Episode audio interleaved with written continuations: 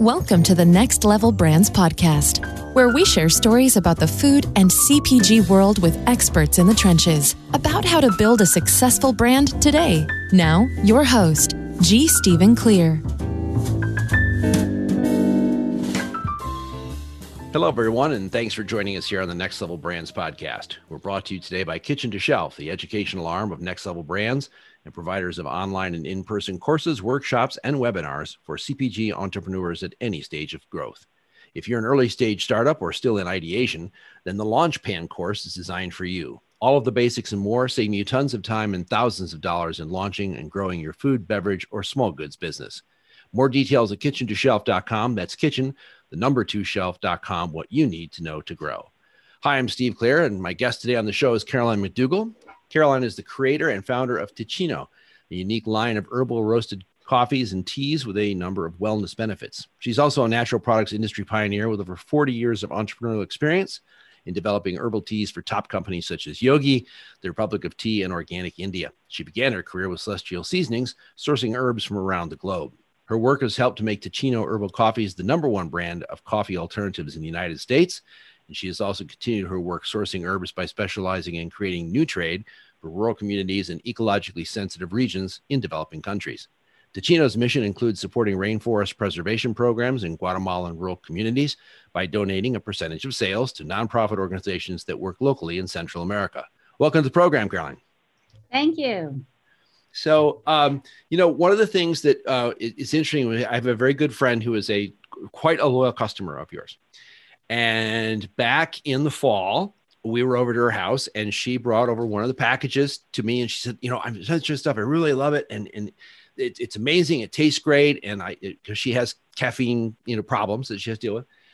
And she said, why don't you have her on your program? And she gave me the little postcard thingy. And, you know, and I, I took it home and it's still in the drawer in, in the desk, but you're on the program now. So she said, you know, you need to have her on the program. So I'm fulfilling that destiny now. It's taken care of.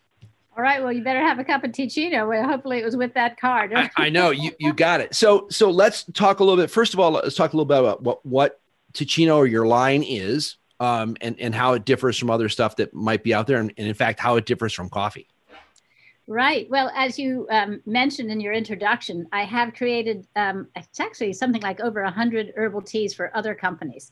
Um, so it's likely that if, even if some of your listeners have never heard of Teeccino, they probably drank some of my herbal teas under other brands. Uh, and when I um, wanted to start my own company, I had this thought that I really had to do something unique. I couldn't just go, you know, compete with my um, other teas that I had already made for other brands on the shelf. Sure. Um, uh, but really, Teeccino, the inspiration for it ultimately came to me in a dream. And I, in the dream, I was talking to one of my clients, and I said, the next product I'm going to create is a caffeine-free cappuccino, and the name of the product is Teeccino. So. I actually woke up at that moment, you know, because you can forget dreams, right? But no, I woke up right then and I thought, uh, wow, I wonder if I can get herbs to run through an espresso machine. And that's the very first thing I did. Ah.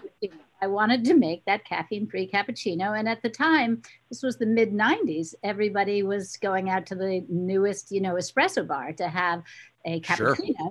And yep. I'm caffeine sensitive, so I wasn't. And that made me disappointed. So I started with the espresso machine, but went on to make it brew any way you brew coffee in the beginning. Wow. Um, and, and it's interesting because the, the, um, you know, first of all, we, we all know decaf leave something to be desired, even if it's like Swiss water, you know, uh, mm-hmm. stuff that's done. Um, teas, on the other hand, can also be so incredibly different from your average Lipton, whatever is in that bag uh, tea, to the very, very high end kind of stuff that we're into. You were into obviously the higher end stuff and whatever. How did you get started working in, in tea to begin with? Oh, well, I started um, in the, I think I was 21 years old with Celestial Seasonings. Um, and were, we were a fledgling company. I, I, was think I was the fifth employee or something like that. Oh, wow. And, and uh, at first, I did sales for Celestial and took teaching, uh, took Celestial's teas out to natural food stores in California and up and down the coast. Um, but then I, because I was passionate about herbs, they invited me to um, come back and live in Colorado, and that's where Celestial Seasonings was started in Boulder, of course. Yep. And uh, and then you know um, find suppliers because at that time there were no um, international um, importing of herbs here, except by a couple of pharmaceutical companies, and that was for extraction, not for tea. So they weren't interested in the same plants we were interested in for the most part. Um, and thus, uh, I got to travel around the world um, in the 70s buying herbs and bringing them back to the United States. And, and when you were traveling and doing work obviously in, in that in in that end of cpg but you started to see the emergence of coffee shops and obviously the behemoth starbucks and whatever and and they were just missing something from the menu right i mean there wasn't there well, wasn't that was alternative. 20 years later right right but when i was doing this in the 70s it was still all about herbal tea and i went on to um, live in europe for a while uh, study with an herbalist um, grow herbs in a uh, community in the north of Scotland, do all kinds of interesting things. But then they, they, they, can grow things in the north of Scotland? Believe it or wow. not, and actually wow. good things too. but then when I came back to the U.S., I um, I started working with Yogi Tea and other um, companies at the time making herbal teas. And so really between then and the mid 1990s, when I had that dream, I was only working with what you'd call your normal herbal teas, right? Albeit blends, but nevertheless, you know, your normal herbs and spices. Right. But what made Teeccino so unique and different was I focused in on the roasted flavor. And in the right. beginning, you know, I wanted to make it taste like coffee. Now we have so many blends, and I branched out back into a lot of the herbs that um, I was working with for herbal teas, mm-hmm. right? And included them. And so now we have, you know, quite a wide array of, pa- of tastes of blends that appeal to both coffee and tea drinkers, but always with that roasted background. So we hear a lot, obviously, with with coffee in particular, about kind of how the coffee trade works, the industry works, and then some people have fair trade coffee, and some people say there's the contracts go up and down, and the and the some people are buying direct from growers because they don't get enough money. How does that work with the herbs and spices stuff that you use for the teas? So, uh, of course, commodities like like tea, meaning Camellia sinensis, which is where you get your black tea and your green tea right. and your matcha and everything else.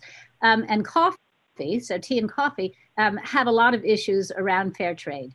Um, in our case, we're working with botanicals, a number of which are wild, still wild harvested um, and also um, a number of which are grown by uh, smallholder farmers, but they're independents. They're not organized by some like a tea estate, right? Right. Or a large coffee plantation. Now, that kind of thing doesn't exist with any of the ingredients I work with. Um, and so we've pioneered what we call creating new trade. So, and that's because because of course that's what I've done all my life, right? I've gone out and I found herbs where they're growing and I figured out how to find people to work with that will collect them and then um, dry them and then export them. and so, um, and so we, I've specialized in that for Teeccino as well. Um, and my sort of the ingredient that I'm um, have the best story about for creating new trade, and that I'm most proud of, I should say, um, is a seed that grows in the Central American uh, rainforest, and it was drank by the Maya as a roasted beverage. And this was before the Maya ever heard about coffee from the Spaniards, right? And so um, that seed is one that was going to waste on the forest floor in the Maya Biosphere Reserve. And we pioneered the new trade. We now work with it's grown. We started this in 2005, but we now work with over 13 communities um, that go out and when the trees are fruiting and the fruit is falling to the ground and the seed is inside, uh, they go out and harvest it um, and collect it. And there's a cooperative um, amongst all these uh, communities. Um, and they make their livelihoods depending on the um, income that they get from extracting uh, things like our Ramon seeds from the forest. So they there's no other there's no jobs there. There's no work for women and children other than um, what we uh, provide uh, through the collecting of non-timber um, ingredients. Now, I, I may have answered, or you may have answered the question I was going to ask, but is and that's about the roasting. So the element of taking um, the herbs and roasting them was that something that you got from this idea that the mayas did it or was it something where you were trying to enhance the flavor enough to make a coffee like beverage?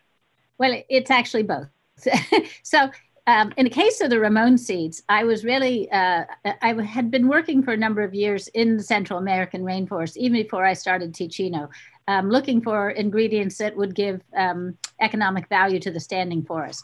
Right. So uh, I kept hearing about this seed that the Maya drank roasted. When I started Teeccino, that became important to me, but it took me a number of years because um, actually, it's very hard to get permission to uh, from the Guatemalan government to make a harvest in the Maya Biosphere Reserve. We had to do a number of studies. We had to then go through a GRAS study with the FDA, ah. all those kinds of things before it was ready. So it wasn't until 2005 that I got my first harvest of Ramon seeds. But when I tasted them roasted for the very first time, it was a eureka moment because I wanted a um, ingredient that gave more depth and more coffee-like flavor to a blend that I could call French roast. So my first blend that I made with the Ramon seeds is my French roast blend. Got it. Wow. Okay. So you, you are doing that, and obviously your your background, you kind of know what goes into it and how to get it so that it's got a great taste or whatever else. How do you transfer from that to okay, I'm going to put this in a package and sell it to other people? Well, you got to get it successfully harvested. That was a big deal down there, you know, because it was trying to dry seeds in the rainforest. You know, have you ever tried that? It's not easy. no, no, you're right. It's a, it's a good point. It's like guys worry about a little rain on on hay and alfalfa. Here, it's like, right. no, wait a minute. Yeah, rainforest. You know, I'm always I always look in every country I work in for the right partners and the right partnership. I always look for an NGO um, nonprofit organization because they really understand the culture that is there and the culture within the communities and how to work um, properly and how to make sure that um, yeah that uh, that you're not disrupting that culture when you go right. in and you know gringo looking for some yep. ingredient right so that's one thing um, I, but they, I also need a partner because you were talking about roasting. I need a partner who will do um, drying and roasting and all that kind of processing. And the Ramon seed had a number of steps and was very unique. So although we ended up using coffee roasters, it's a very unique way of using a coffee roaster. It's not just turn on the coffee roaster and you roast the seed, right? Um, we had to modify a lot of things. Uh, so I found a really good um, person in the in um, spice trade that was willing to work with me and would take this on as a project. So all of that took a number of years. Once you finally get the seed and you have that supply coming and all of that, um, then you can start to work on, um, you know, your your obviously I made my blend and then I worked on my packaging, my certification. My God, that took forever too. Trying to get organic certification when you have wild harvested and lots of different collectors and lots of different communities yes. and wild harvested, you know, ingredients is also a real challenge. But um, we did overcome all those challenges, and um, and so you know, bringing French Roast to market then is about you know, like everybody knows, activating your um, network of brokers and your distributors, and working very hard to get it on the shelf, and telling your story and educating people about um, your brand, your company, you know, all those good things, right? it becomes pretty normal after that, but the beginning is pretty abnormal. did, did did you start sort of more on? I mean, a lot of people start in a regional basis, you already had contacts across the country, but did you start with like, okay, I need to be in a, a, Gelson's or I need to be in a Whole Foods as opposed to I'm going to go knock on the door at Safeway and see if somebody will buy this? So in, uh, it's funny because things change all the time. Um, in 95, when I launched Teeccino at um, Expo West, right? Okay. Um, yep. I was really focused on the natural trade, not on the grocery trade. Um, so I, you know, I really, I really first focused on getting. Um, at that time, it wasn't UNFI, but it was a lot of different distributors that yes, yes. UNFI. Yep. Um, I focused on getting distribution with them, and I had um, a broker network that was, you know, a different network in in a different broker group in every region, and um, you know, and and all that kind of thing. And then you you focus on getting on the shelf. It wasn't until later, uh, more in the 2000s, um, that we started um, looking at grocery and and and really going more into the grocery arena because you have to remember back in the 90s the grocery world wasn't really interested in natural foods Oh no! That came later. Oh no! That came later. That came later. Yes. Came later. yeah. Although I have to say, in my Celestial Seasonings days, I was the first person when I back was that sales girl at Celestial, right? 21 years old. Yeah. I put I put Celestial Seasonings into the Safeway Marina in San Francisco, and subsequently in Safeway in, in Northern California. But you know that was such a unique time because first off, Celestial had great tasting teas. It also had colorful packaging. And at that time, there was oh, nothing yes. else on the shelf. There was only black tea and green tea. Uh, right. Excuse me, not green tea, black tea and black tea is what I, I meant to say. You know, just a couple of different brands. That was it. No green tea whatsoever until the late 90s. Yeah, it was, um, you know, and, and you and I talked before a little bit, but uh, you know, I, I, worked in the category for a couple of folks, uh, Good Earth, yeah. Tetley, and mm-hmm. then later traditional medicinals And um, but I remember with the with the, the Tetley as a company had um, purchased Good Earth, and Good Earth was a standalone brand, and um, you know we had really loyal. I mean, as a brand loyalty, it was like 101%. I mean, people mm-hmm. loved it, you know, and it was it, yeah. and it was all done. So then you have this basically a bunch of of guys who sell black tea at very low prices who really only have one other competitor that's Lipton, right? Mm-hmm. So it's either who's on special this week or who's on this, that, and the right. other. And they would try little innovations. But I, I think that what what Tetley saw, and it wasn't really Tetley because it was actually owned by Tata Beverages at that point, is what Tata saw was is that well, we Good Earth is totally different. This is just like, right? This and it was it was mainstream. I, I call it main, I would call it mainstream. It was a mainstream brand. It was big enough, but it wasn't the same taste that you get out of a bunch of other teas and whatever. And so they did this acquisition in order to try to get that, you know, to get that and and then it appeared as though they didn't know what to do with it once they got it.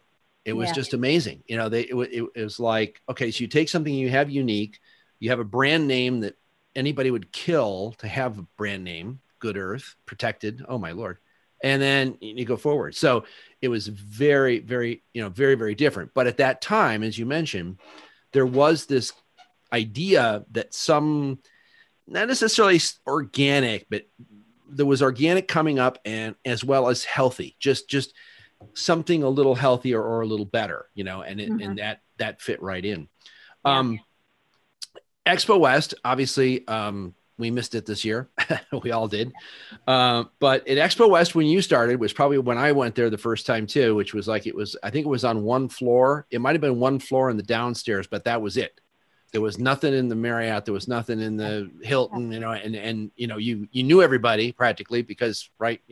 Yeah. Um, it's certainly times have certainly changed. But as you did those, um, did you find that you were getting interest as you went along more from some of the larger companies, or did you pretty much stay in the in the natural space for a time. You know, I have to say that uh, that um, Teeccino was really ahead of its time. You know, um, and that um, we we made a big splash as the as the coffee alternative. So we got on the shelf of every natural foods, uh, you know, store basically right. in the country, and we quickly became the number one brand of coffee alternatives. But that category itself was very small and we were the only ones in it doing anything. The other brands were all instants, and they were owned by Europeans, and they really weren't going mm-hmm. anywhere. And um, there had been for a long time uh, Postum, which was in regular grocery stores, yeah. um, but uh, that um, brand got sold with the rest of Postum cereals to a company that was only in the cereal category, and they killed it. and so, um, so the grocery world wasn't really open to coffee alternatives. Um, so now it's very different. Now there's all kinds of things being marketed in our category, and the category has expanded a lot. And it's also the definition sometimes isn't always really, you know, it's used a little liberally. Like um, uh, there's a company that markets a mushroom with coffee, and they call theirs a coffee alternative. Well, I suppose it is re- alternative, alternative to regular coffee, but it still has coffee in it. Traditionally, a coffee alternative was an alternative coffee. You don't call a meat alternative something with meat in it, do you? Right. right.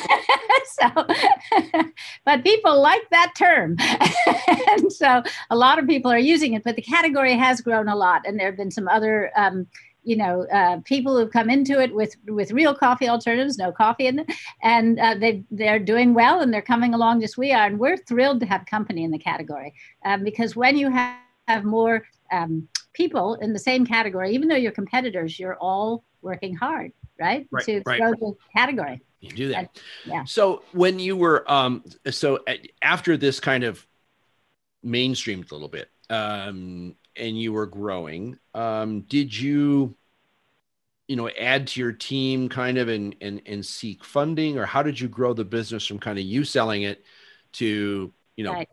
growing up? I, I, did seek funding initially and was successful in raising money in the 90s. Um, but then because we didn't have that meteoric, you know, takeoff, right? the J stick, uh, whatever. Yes. Oh, yeah. Um, then, then I ended up growing it organically for a number of years. Um, and I would say that I continue to invest in it, not just with my time, but also with uh, with actual cash, and and uh, so did my partner, my husband. Um, so we were. Uh, it's interesting. We we made a decision at a certain point that we really didn't want to force feed the company with a lot of capital. I've seen a lot of um, entrepreneurs do that, and then either they lose control of the company or the company goes under because the investors decide it's not worth it and they don't yep. fund it, keep funding it, and all of that kind of thing. And being a serial entrepreneur, which I am, I've had other companies before this one.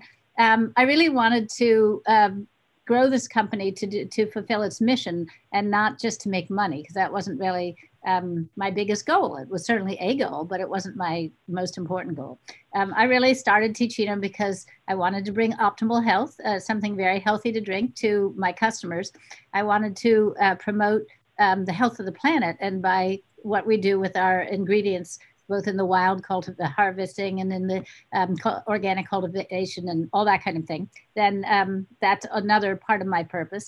Um, and, you know, I, I really also wanted to grow Teeccino to um, be kind of a, um, what would I say, a voice uh, on the on the planet. I've sure. always appreciated all these other brands that have had, you know, look at Ben and Jerry's, the effect they had. Look at Body Shop, you know, all that kind of thing. Yep. Um, a voice for the values that we we have, and so you know, towards that end, I do a lot of writing, speaking, educating, that kind of thing. And that, yeah, and that's that's all part of what we now call is the brand authenticity, right? Is you actually yeah. walk the walk, talk the talk, and do it. Um, it's uh, it, it's also interesting because, um, as, as as I understand, kind of the opposite of the way a lot of entrepreneurs approach is that you were at one time doing co-packing, co-manufacturing, and decided to take it back in house. Can you explain why that? Well, you know, as I kept creating more blends, um, it was a couple things. So I kept creating more blends. That made it more complicated to continue to co-pack. Um, but it wasn't really that so much as it was the growth of e-commerce. Um, with the growth of e-commerce, we wanted to uh, provide a variety of types of packages. We also needed to be able to pivot very quickly and produce if something was suddenly taking off, produce it in a different volume than something else, you know. Um, and uh, and so we really the, the business in a certain way became too complex for a co-manufacturer. Uh, uh, we buy all of our ingredients. We when we had a co-packer, they never supplied us with anything. We had to ship in absolutely everything, and then they would do the rest of the work of putting it in a package. Um, so in the end of the day, since we were already doing everything except for putting it in a package, and we even had to buy our own machinery mind you. so we owned the machines yes. and put it in the package. then it made sense to just do it ourselves. Um, and so, so we took that on uh, about four years ago, and we've never looked back. It really has been um, an excellent thing for the company. Um, yeah, I can say all sorts of good things about how wonderful it is to control your own manufacturing. Yeah uh, quality control being probably number one and the, and the yeah quality control and like i said that ab- ability to pivot like you know we got a, a, po with an unusual quantity of this blend. Yeah this actually just happened yesterday. My production said oh my god did you see you know french vanilla? It's gone crazy. We have to produce more you know some some things will just take off especially when you're in e-commerce or or also internationally we we sell internationally and we had an international company company come and uh, you know order an extraordinary number of a package of a blend that we don't usually keep that much of so um, we're able to just you know really change production more or less from day to day, not quite from day to day, but from week to week anyway, um, which we couldn't do before. A little, a little more control. So you you mentioned e-commerce. Can can you talk to us a little bit about? You were obviously well founded in retail, um, already out there. How did the e-commerce thing begin to evolve with you and Teeccino? You know, I started it really early on because um, nobody knew what Teeccino was and nobody knew what it tasted like, and we wanted to get samples into people's hands. Um, so I actually had my first website in 1998, if you can believe that. I yeah. don't know what it looked like anymore. I should have saved photos of it somehow. I remember ours. It wasn't uh, wasn't pretty. it wasn't pretty, I'm sure, but it did do that function you know, of, of um, being able to put the story out there of what Teeccino is, what it tastes like, etc. And then um, as things have gone along, we, you know, in 2010, let's just fast forward a little bit to 2010, um, that's when uh, at Expo West, Andy Berger came uh, from Amazon, and he was the buyer at Expo yep, West. Yep. A lot of us remember him. Yep. And so that was my first time I went. We, the products went into Amazon, Um, and then, you know, Amazon has changed tremendously since then, and we changed with it. And um, we started selling through Seller Central. And of course, we've rebuilt our website. I can't tell you how many times because I'm doing it again right now. You're it's never a process. happy with it's what a process. Yeah. it's a process. I know. You'd think, oh, I started in 98, right? I should be so far along, but no, uh-uh, not. and so, anyway, um, but what's really been important is the shift in buying habits. Now, COVID has made this even more dramatic, but even before that, right. people were really starting to buy online, um, especially a shelf-stable product like Teeccino. Um, and then they would uh, uh, they would also do search, and so search became a huge thing for us because if somebody wants to quit coffee, they might not even know the term coffee alternative, right? But they'll go right. up there and they'll go um, coffee, no acid, right? And Teeccino doesn't have any acid. So they find my articles about how, you know, you can drink Teeccino if you, even if you have acid reflux and GERDs and you'll be okay. and they'll see Right. lots of testimonials from people also that say, you know, I had that problem and now I drink Teeccino and I'm good. So, um, so search became a huge thing for us and it still is a, a huge thing.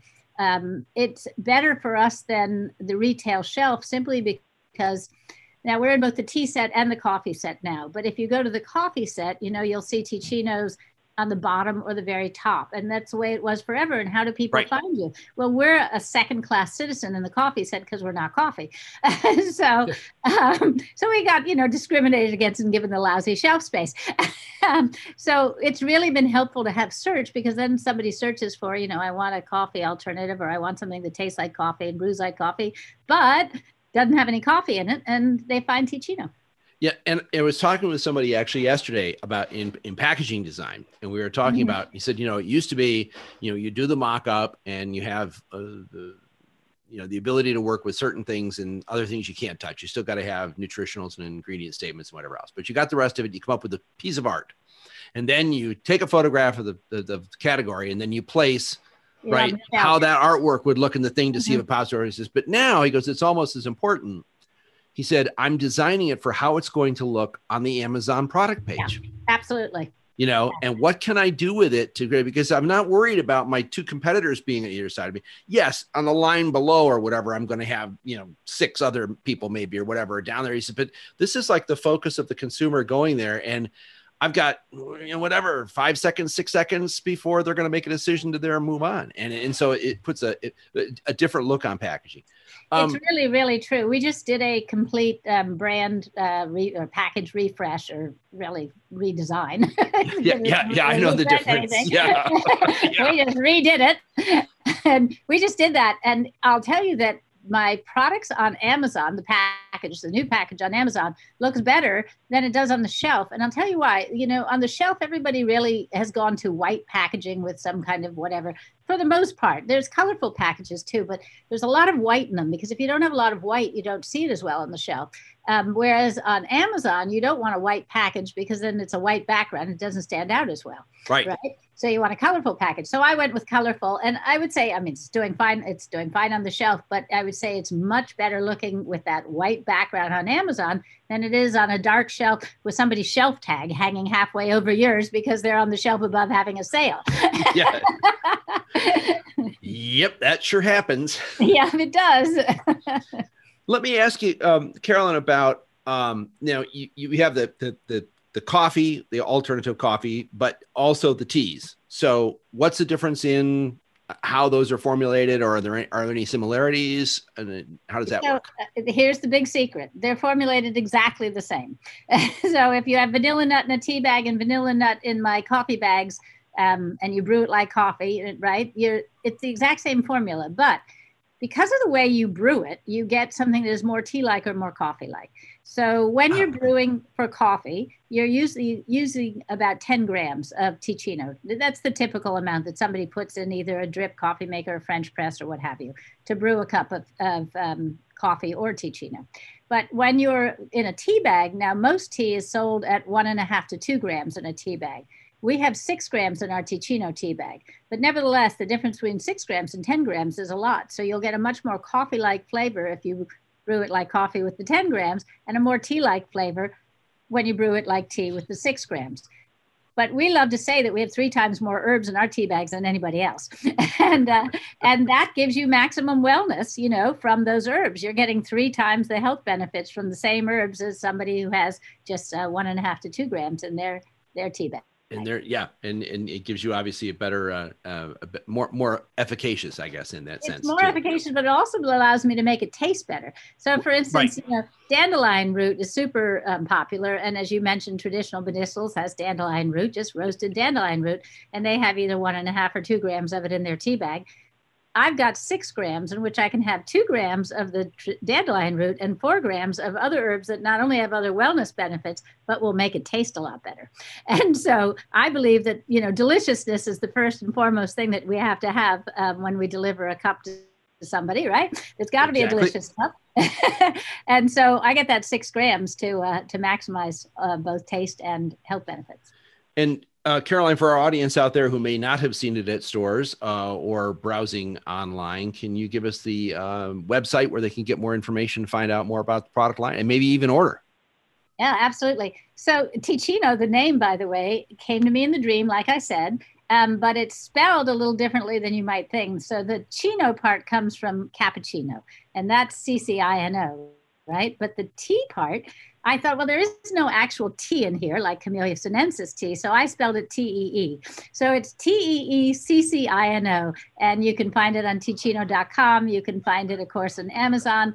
Um, you can find it on some of our other e-tailers uh, like Vitacost and iHerb, and you can find it in Whole Foods and Sprouts, and you know um, you have it in natural food stores, natural grocers, and all kinds of natural food stores across the country. Um, one of the things I was was going to ask was in, in, in, imagining both from a retail and from a uh, e-commerce standpoint, what happened when COVID hit, and how has it affected the business? Well, you know, it's a terrible thing to say that, but COVID's been good for our business. I mean, I feel really badly about that in many ways, but on the other hand, it's it has been. People are at home, and it's been the tr- it's true of all tea and coffee. It's not just Teeccino by any means but everybody's at home and everybody's drinking at home and so everybody's if, especially if you were well positioned like we were um, with a lot of e-commerce sites selling Teeccino, then all of our sales have gone up. So Teeccino's um, grown tremendously this year, um, and it's been, you know, it's been really fantastic for us. Yeah. Do you do you think that? I mean, we, we talk about how long it takes consumers to change habits. Uh, we've obviously been long enough in this now for them to change habits. Um, do you think they will stick with, you know, uh, the, especially this increase in e-commerce buying now? Of right. Well, so the, one of the other effects of COVID, of course, is everybody's nervous about their health. So people wanted to um, change habits, and um, there are also a lot more high anxiety right now, for all kinds of reasons, including yep. COVID. And so um, people wanted herbs that would reduce um, anxiety and also they wanted to reduce caffeine because caffeine heightens anxiety um, so we really have found we at the same time that um, covid hit we were launching nine new blends and they're blends that have adaptogenic herbs and mushrooms in them and okay. also uh, prebiotic concentrates ah, and all of those things go towards um, increasing your immunity right and lowering right. your stress um, so it, that's been really helpful uh, for Teeccino as well because people have been looking for these adaptogenic herbs. I, I, love to say, you know, I was dealing in adaptogens back in the 70s, but nobody knew that term until just recently. And the just recently is that people have started to learn it and, and people have started to market with it because it helps people reduce stress and increase their immunity. Those, those botanicals that do that. Yeah. And mushrooms. From, from the wholesale side, um, we talked about expo but have you been participating in any of the virtual and how are you going to market 2021 going forward on the wholesale side? Yeah you know my um my vp of sales has definitely been ta- you know t- checking out spark change and some of the other um, online forums that are going on to try and sort of have virtual trade shows as it were. Um, I've been concentrated on e-commerce. I love e-commerce. It's my favorite. what can I say? Just personally, I like the effect I can have on e-commerce. It's kind of oh. immediate, you know. I lost patience a little while ago with retail. What can I say? I it's, love, you know, I love working with my website and I work with Amazon and I, you know, all those kinds of things. So, um, as as a marketer, it is it is a fascinating sandbox to be able to say, okay, well, let's do uh, a 15% TPR today, and then we'll look at it Monday morning and yeah. literally come back and go, mm, yeah, let's not do that. Or, you know, we have a new size package, and a lot of times you're doing different sizes in the line. You're really worried about cannibalization. It's like, okay, well, just put it up there. And again, give me a couple weeks. Um, I've got enough people coming through the quote unquote through the door um, to, to, to determine how much, if any, well, how much cannibalization I'm going to get from that new size because it's right there, right there in front of you. And that's right. just and, fascinating. You can never right. do that before.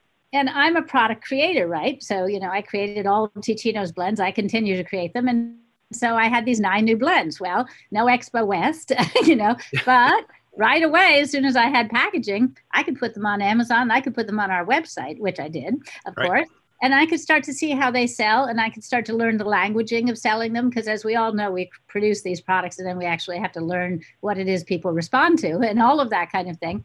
So it's really been um, fantastic for us to uh, be able to launch online um, and and then be able to guide stores as to which may be the most popular of the nine new blends that they should put on.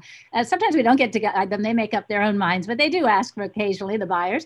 Um, but we're like, but interest in the retail world because they're so behind um, what goes on online, they're starting to realize that they actually have to get a little more flexible. So Sprouts uh, recently brought in uh, seven of our nine new blends, and um, they brought it into the tea set, uh, and they have a sort of speed to shelf. I'm not, not sure if that's actually what they call it, but at any rate, but so yeah, I know the concept. Speed to shelf yeah. program, right? Um, and so in October, suddenly we're on their shelves, the first retail shelves in the entire country, right? Of all the natural food stores, we're on their shelf faster than our distributors were capable of picking it up. I mean, they did pick it up for Sprouts. But what I'm saying is, we don't launch at distributors until January, but we're on the Sprout shelf in October.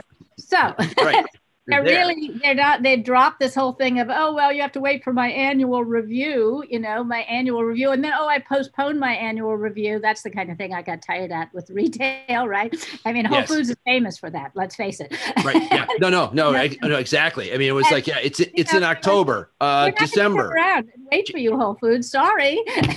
We had other places to sell including right. your owner amazon. Well, there's supposed to be a practical thing. If you do the category review right in you know in the off season of the product right in time to reset the shelves for when the category starts to go up again and again you were mentioning whole foods i've been the whole foods thing where the category review is taking place just as we're about on the second month of the rise of the category and it's going well yeah.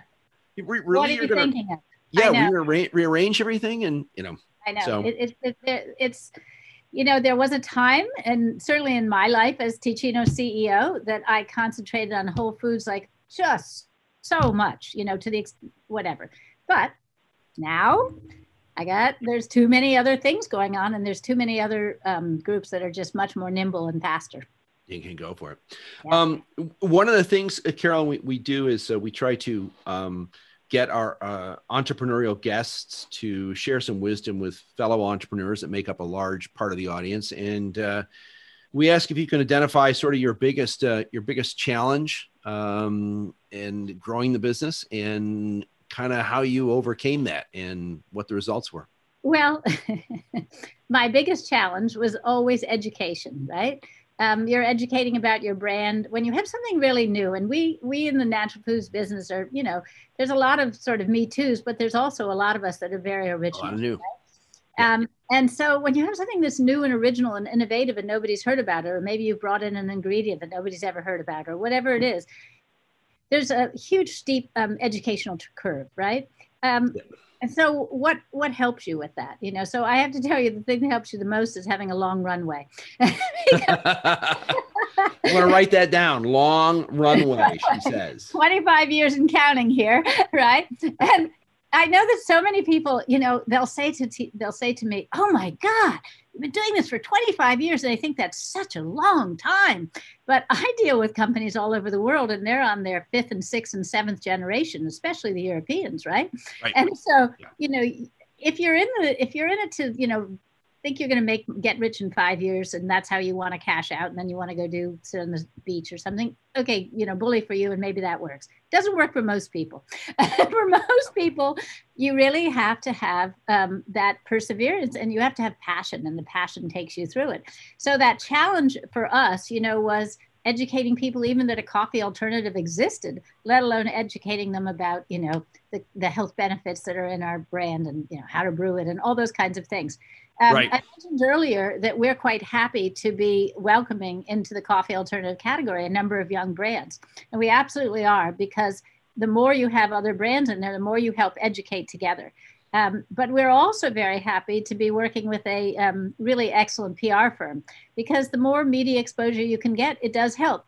It's never that one media blast you know you into the universe. Well maybe it does sometimes happen but more often than not you know you get these blips you know that are really nice um, from from the media but you see in general a growth in your brand awareness. And um, and that's obviously uh, what what has happened for us um, our new brands uh, blends have helped with that and um, uh, having a PR firm helps with that, and um, just having 25 years of working hard helps with that, and having other competitors, believe it or not, helps.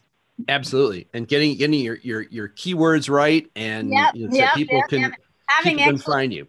Excellent and very professional advice. You know, um, it took me a long time to understand um, how to build a really good team. You know, I think men get that. You know, you guys grow up playing team sports and you really understand, you know, the really, really good team. Not we women think more community minded. And if somebody's not doing a good enough job, if we just support them enough, they will. you know, but sometimes they don't. and so it's uh, been something I've had to learn. Um, my uh, when my, my COO always says to me, Caroline, he says, hire slowly, but fire quickly. quickly. I don't do either of those things. building, building, building a team in that sense is is one of the tougher parts, I think, of building out a business. And uh, you know, but it, it, it on the show a while ago, um, Jane Strode Miller and Cynthia Tice, Cynthia of uh, Lily's, were on. Oh yeah, and and the program was a lot about Cynthia talking about when you know, entrepreneur, she started in a health food store. That's where she mm-hmm. started. And then, right. And then entrepreneur, then the brand. And then all of a sudden there's a multi-million dollar business. And then it was, okay, now I need to take my founder hat and that's fine. And I can continue doing that, but I need a CEO. I need, and whether it's a COO or a CEO or whatever, you probably already have a CFO. We all need those because we don't pay much attention to the numbers enough, but it, it's it's one of those things that I think really is critical to the eventual growth of a brand that you just get there go, yeah, you know what? I, I, I want to stay focused on the mission and I want somebody else to worry about all this stuff I've been worrying about since day one. Um, and it's also, I think, a little bit harder for entrepreneurs in general, male or female, because we're used to when we start out, it's the, you know, it's my office and the telephone and it's me. And that's hard to give up sometimes mm-hmm. as opposed to I've got all these other working parts. But you've been able to accomplish that, which is which is great. Well, you know, my time I'm sure will come when I'll also want to have a president or a CEO or whatever underneath me, and, and I'll wear the founder hat more exclusively. I wear it now, but not as you know, not as focused on it. Um, I do spend more of my time on you know on business development and on certainly on product development and all of that and marketing. I still wear a lot of hats.